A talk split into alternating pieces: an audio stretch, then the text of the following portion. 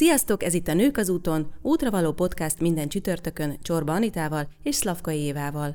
Hallgathatsz minket Spotify-on, Apple Podcaston, Google Podcaston, YouTube-on, illetve mindent megtudhatsz a témáinkról, vendégeinkről, rólunk a nőkazúton.hu weboldalon, valamint közösségi csatornáinkon. Tarts velünk az úton ma is, és vigyél el magaddal az adásból néhány útra való gondolatot.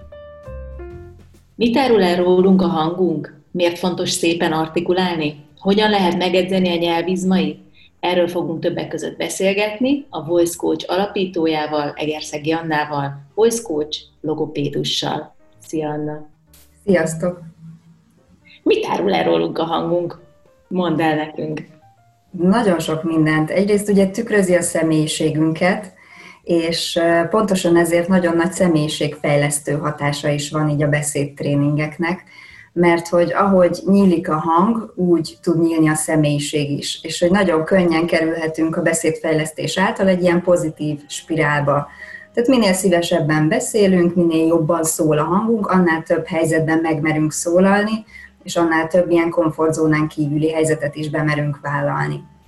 És hát ugye árulkodik a testi-lelki holdétünkről is, tehát ugye a leggyakrabban mi szokott előfordulni, hogyha izgulunk, vagy lámpalázasak vagyunk, elkezd remegni a hangunk, fölcsúszik, vékonyabb lesz, magasabb lesz, a, valahogy úgy érezzük, hogy nincs elég levegőnk, vagy úgy elkezdjük kapkodni a levegőt. Sokszor záródik ugye az artikuláció, elkezdünk motyogni, ezzel egyidejűleg jön egyfajta hadarás is, vagy egy gyors beszédtempó, tehát hogy minden megtörténik velünk, ami nem a nyugodt beszédstílushoz kapcsolódik és pontosan ezért fontos a beszédfejlesztés vagy a beszédtechnika, hogy ezeken úrá tudjunk lenni, és az ilyen stresszes helyzetek sem hallatszódjanak, vagy sem látszódjanak a mindennapok során. Ezt sok-sok gyakorlással lehet elérni, ugye onnan tudom, hogy én is jártam hozzá beszédtechnikai fejlesztésre, és pontosan azokat éltem meg, amit most te itt elsoroltál, hogy sokkal magabiztosabb lettem, sokkal jobban azt éreztem, hogy a, a hangom, a beszédem kifejezi, amit szeretnék közvetíteni. Tehát gyakorlatilag ugye kamerák előtt, vagy egy nyilván a szereplésnél, megváltozott körülményeknél, aki nem erre termet, meg szerintem van olyan, aki, aki valahogy ezekkel a titkos képességekkel születik, azoknak, akik nem erre termettek, azoknak nagyon nehéz természetesnek is önmaguknak lenni, és ebben segítettél nekem. Nagyon, sok, nagyon sokat kell gyakorolni. Meséljünk egy kicsit a hallgatóknak arról, hogy ezt hogyan is lehet és érdemes fejleszteni. Hát ez biztos, hogy ez egy hosszú távú folyamat, tehát sajnos itt most nem árulok zsákba macskát, hogy ezt nem lehet egyik napról a másikra ilyen varázspálcával megoldani. Nagyjából olyan fél évet, egy évet rá szoktak szánni az emberek. Ha jól emlékszem, mi két évig dolgoztunk együtt, tehát hogy az egy, az egy elég szép, hosszú folyamat volt. Tehát az alatt már elég sok mindent be lehet gyakorolni.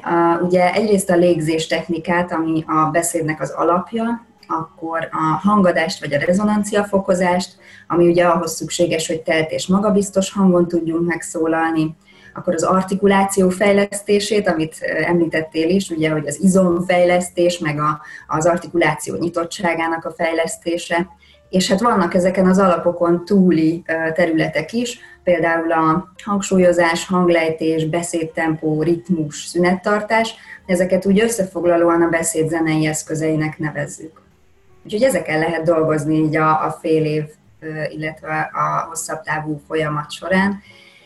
És hát nyilván mindenből az alapokkal kell kezdeni, aztán jönnek a nehezebb feladatok, egészen addig, amíg ezek a területek automatizmussá nem válnak, és akkor talán ezt te is ugye tapasztaltad a mindennapokban, hogy mikor már automatizmussá vált, akkor ott már nem kell arra figyelni feladathelyzetben, hogy na vajon, hogy veszem a levegőt, meg hogyan zengetem a hangzókat, hanem az már úgy mögötted van egy ilyen alappillérként.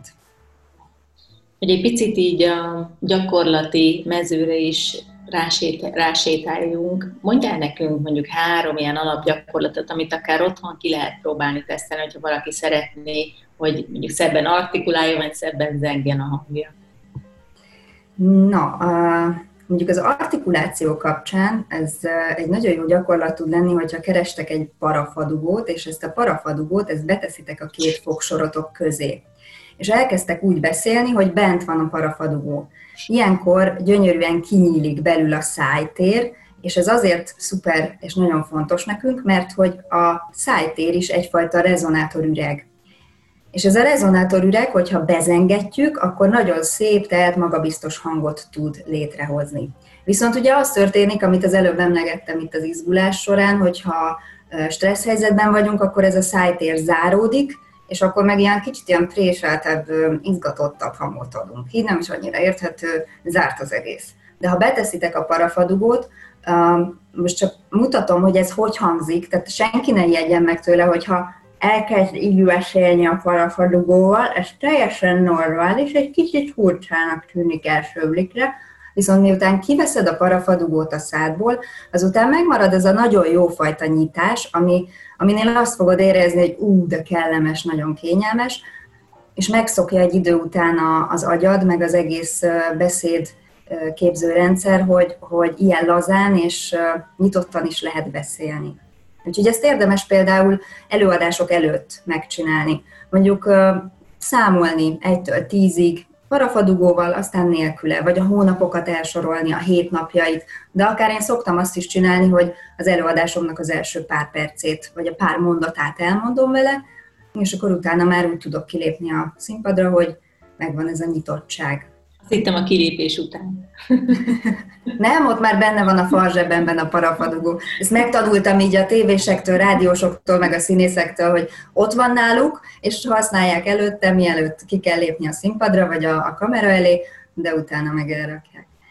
Ez az egyik, tehát hogy ez az artikulációt tudja nyitni. Aztán nagyon jó gyakorlat tud lenni, hogyha az egyik kezeteket a melkasotokra teszitek, a másikat meg a fejtetőre, és elkezditek bezengetni a teret, illetve hát ezeket a rendelkezésre álló rezonátorüregeket. Ugye egyet már mondtam, az a szájüreg, de közben tele vagyunk még ilyen beépített erősítőkkel.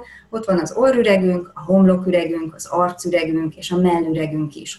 Ebből ugye a mellüreg, a melkas a legnagyobb rezonátorüreg, tehát hogyha a melkasodra teszed a kezed, akkor ott fogod a legjobban érezni ezt a rezgést beszéd közben, de a koponyán, a fejtetőn is nagyon jól lehet érezni hogyha egyáltalán nincs rezonancia, például az én hangomban, akkor ez nagyjából így szól. Nekem itt van ez a primárnyás hangom, hát olyan nagyon cuki, meg aranyos, meg kedves, de hogy ebben semmi erő nincs, azt, azt úgy érzékelitek. Ha mondjuk ezeknek a rezonátorüregeknek csak az egyik tagját használom ki, mondjuk a homloküreget, a, azzal egy kicsit ilyen karakteres hangom lesz, tehát ezzel is érdemes vigyázni, hogy most nagyon erőteljesen a homlokomba képzelem a hangomat, mintha ott szólna az egész. Ettől kap egyfajta, megint csak egy ilyen cukormázas színezetet.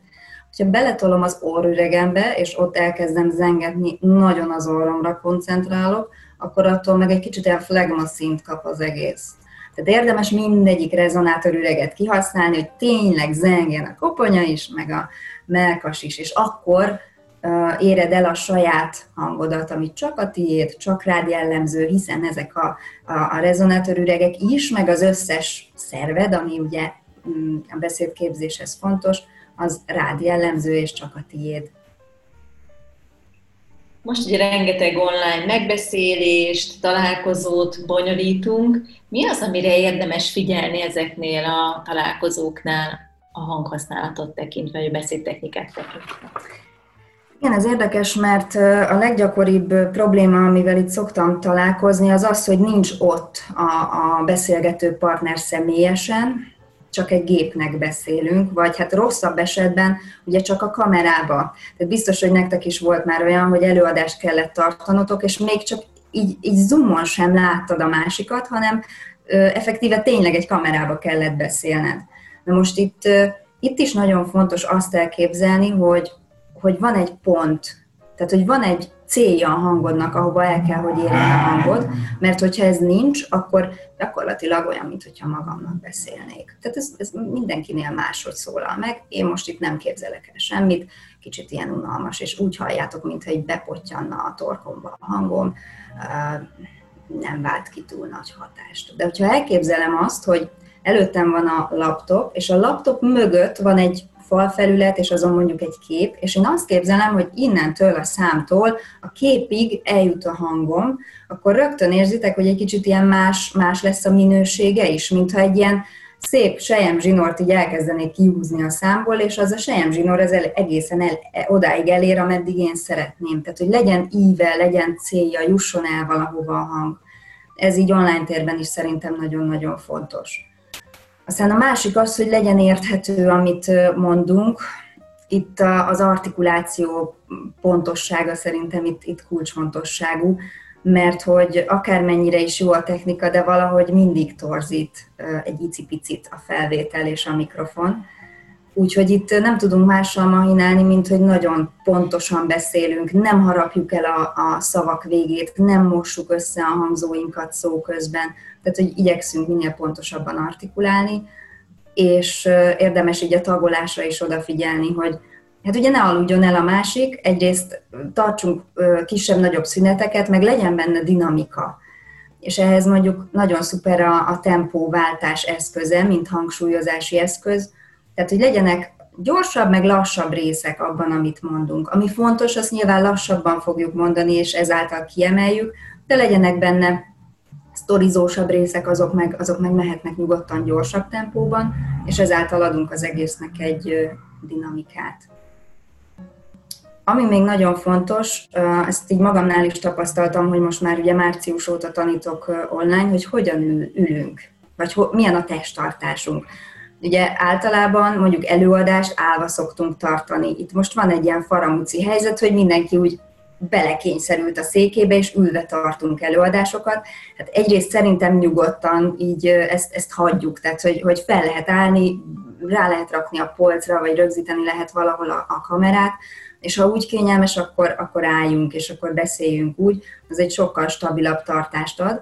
Viszont, viszont, hogyha ülünk, akkor szerintem az a nagyon fontos, hogy ne egy ilyen kényelmes, süppedős, kanapészerű székben üljünk, ahol ugye lecsúszunk, és mutatom, hogy mi történik megint csak a gravitáció hatására. Most így lecsúsztam a székemen, az előbb említett ív az mint olyan megszűnt, és a hangom is, hát mondom, gravitáció hátrafele, lefele potyog. Viszont, hogyha kihúzom magam, és megpróbálok egy, hát nem, nem feszes testtartást felvenni, csak egészen egyszerűen egy ilyen jó leső, kényelmes ülőhelyzetet, amiben mondjuk a széken megtámasztja a hátamat, akkor a hangom is ilyen sokkal magabiztosabban, meg, meg teltebben meg tud szólalni, anélkül, hogy nekem különösebb erőfeszítést kéne tennem. És ami még fontos lehet, hogy esetleg melegítsük be a hangszalagjainkat, illetve a, a beszédhez szükséges izmokat ilyenkor is. Tehát ez a bebeszélés vagy bemelegítés, például a parafadugó, például az előbb emlegetett bezengetős gyakorlat, az egy-egy online meeting előtt is nagyon-nagyon jót, jót tud tenni. Tehát, hogy amikor így leülünk a, a gép elé, akkor ne azzal teljen az első két, három, négy, öt perc, hogy keressük a hangunkat, és, és kapkodjuk a levegőt. Milyen jó, ugye, bocsánat, igen, e, ebben az adásban is elmondom, hogy mikor mi ezt fölvesszük, én meg vagyok fázva, úgyhogy csak röviden beszélek, hogy hogyha egy hosszabb előadást tartok esetleg, vagy pedig egy olyan megbeszélést, ahol akár egy-két órán keresztül is jelen vagyunk, akkor ülni szoktam. Viszont 30 perc vagy annál rövidebb nem tudom, előadásoknál, vagy beszélgetéseknél én inkább állok, mert egyébként is szeretek gesztikulálni, és szeretek mozogni közben, és, és sokkal jobban is, és magabiztosabbnak is érzem magam, hogyha ezt állva teszem, és nem ülve. Ennyi kiegészítés hozzá amit mondtál. Tehát, hogy, hogy tök-tök jó, én is szeretek állva, állva beszélni, és hát nyilván a hangok is jobban kijönnek. Az Igen, meg van egy stabil uh, támasz, amikor állunk, tehát, hogy akkor ugye Általában mindenki ilyen laza kis terpezben áll, és az tényleg tud adni egy stabilitást, és álló helyzetben mindenki sokkal egyenesebben is tartja magát. Jó esetben, azt gondolom.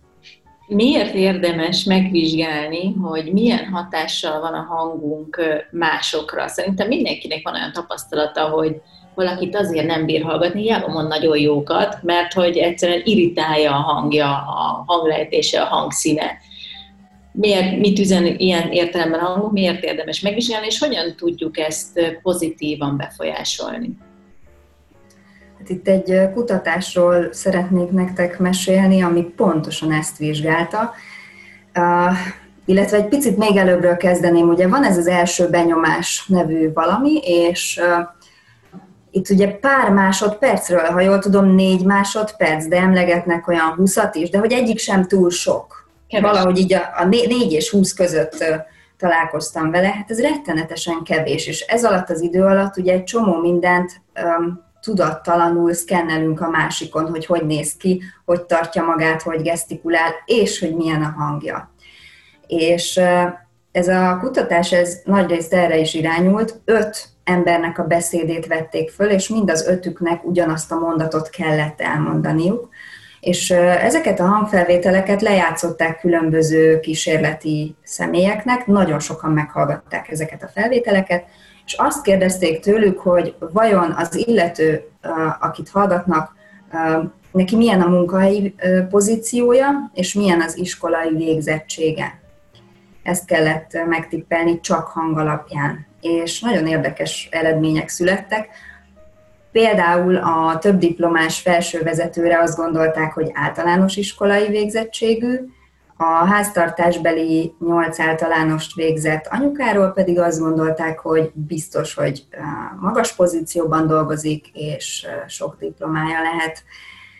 Na most nem is annyira az az érdekes, hogy, hogy mit gondoltak ilyen szempontból, hanem azt is megkérdezték, hogy mi alapján gondolják ezt így, és ez egy kicsit izgalmasabb így számunkra a, a gyakorlat szempontjából, mert hogy itt nagyon erőteljesen és élesen elválik egy pozitív és egy negatív halmaz. Hogy mi alapján ítélnek meg pozitívan, és mi alapján negatívan. Egyrészt pozitív hatást vált ki a széles beszéddallam szemben a szűk beszéddallammal.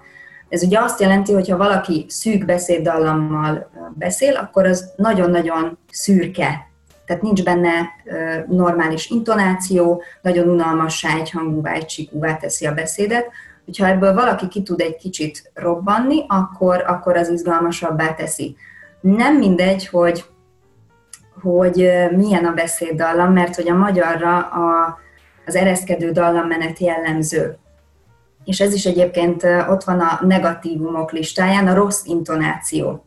Pont ma sétáltam a kutyával, és hallottam egy pasit, ahogy telefonál, és mindegyik tagmondat végén fölkapta a hangját, és így mondta végig a mondani valóját, és ez egészen érdekesen hatott, egy idő után elfordultunk a másik irányba, annyira idegesített az egész. Tehát, hogy ez a rossz intonáció, amikor valaki folyamatosan felkapja a tagmondatoknak a, mondatok végén a hangját, és egészen egyszerűen nem teszi le a pontot.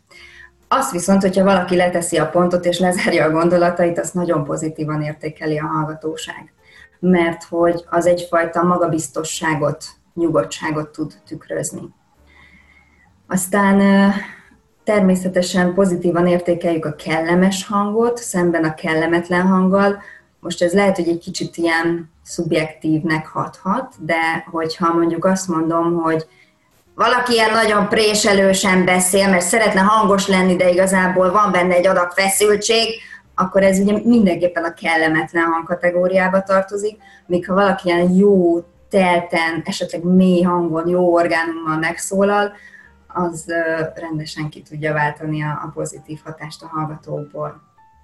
Aztán Pozitívan hat a normál hangerő szemben az emelt hangerővel, tehát még mindig azt bizonyítják ezek a kutatások, hogy, hogy amikor valaki ilyen tényleg fejhangon emelt hangerővel beszél, az agresszivitást sugal egészen egyszerűen. Itt van a pozitív halmazban a pontos artikuláció is, szemben a pontatlan artikulációval mondjuk ez nem annyira kérdéses, sokkal egyszerűbb megérteni azt, aki, aki pontosan és tisztán artikulál, mintha ugye a, azt szoktuk csinálni néha, hogy a szavak végét így el, és így eltűnik a vég.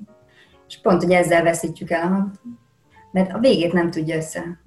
De valamikor ugye az artikuláció miatt esetleg egy-egy nehéz szónál szó közben akadunk bele. Most mondjuk mondok egy nehéz szót, fogszakorvos és szájsebész ha ezt nem artikuláljuk pontosan, nem olyan a nyelvi zomzata, nem, nincs olyan edzettsége, akkor ebből mondjuk az lesz, hogy fuxigeszes, hoppá, beleakadtunk, kínos, már nem tudnak annyira követni. Tehát, hogy ezek, ezek mind-mind olyan dolgok, amik a, a jó beszédtechnikával helyre tehetők. És akkor még amit pozitívan értékelnek, az a szünettartás és a tagolás. Amit így az online kommunikáció kapcsán is ajánlottam, szemben a gyors beszédtempóval. Tehát, hogyha valaki gyorsan beszél, hadar, és így ránk, zúdít, ránk zúdítja tagolás nélkül a mondani valóját, akkor gyakorlatilag nekünk kell azt kibogozni. És így ugye mindig egy lépéssel hátrébb van a hallgató. Úgyhogy érdemes tagoltan és szünetekkel tarkítva mondani, amit szeretnénk. Nagyon izgalmas, hogy erről beszéltél. Van-e valamilyen online tudásanyag, amit javasolsz annak, aki szeretne egy kicsit jobban elmélyedni a témában? A voicecoach.hu weboldalon találtok egy csomó blogbejegyzést, cikket, videóanyagot, illetve podcastokat, abban nagyon-nagyon sok információ van, és ott megtaláljátok egyébként az egyéni és csoportos tréningek információit is, van most már egy online tréning is, most erre az időszakra specializálódva, és az Impact csapatával írtunk egy e-bookot, abban is van egy, egy voice coach fejezet, úgyhogy ott is lehet egy kicsit a hanggal foglalkozni. Az a, az utolsó kérdésünk, Évi nevében felteszem, hogy mi az az útra való gondolat, amit a beszédtechnika kapcsán adnál a hallgatóknak, ami a legfontosabb hogy foglalkozzanak vele. Legfontosabb lenne, hogy foglalkozzanak vele. Találják meg önmagukat, és találják meg a saját hangjukat, és ne akarjanak másmilyenek lenni, hanem a saját hangjukból próbálják meg a beszédtechnikai eszköztár segítségével kihozni a maximumot. Köszönjük szépen, Anna, hogy itt voltál, és hogy ezt mind megosztottad velünk. Én is köszönöm. Janna, sziasztok, hallgatók! Sziasztok! Sziasztok!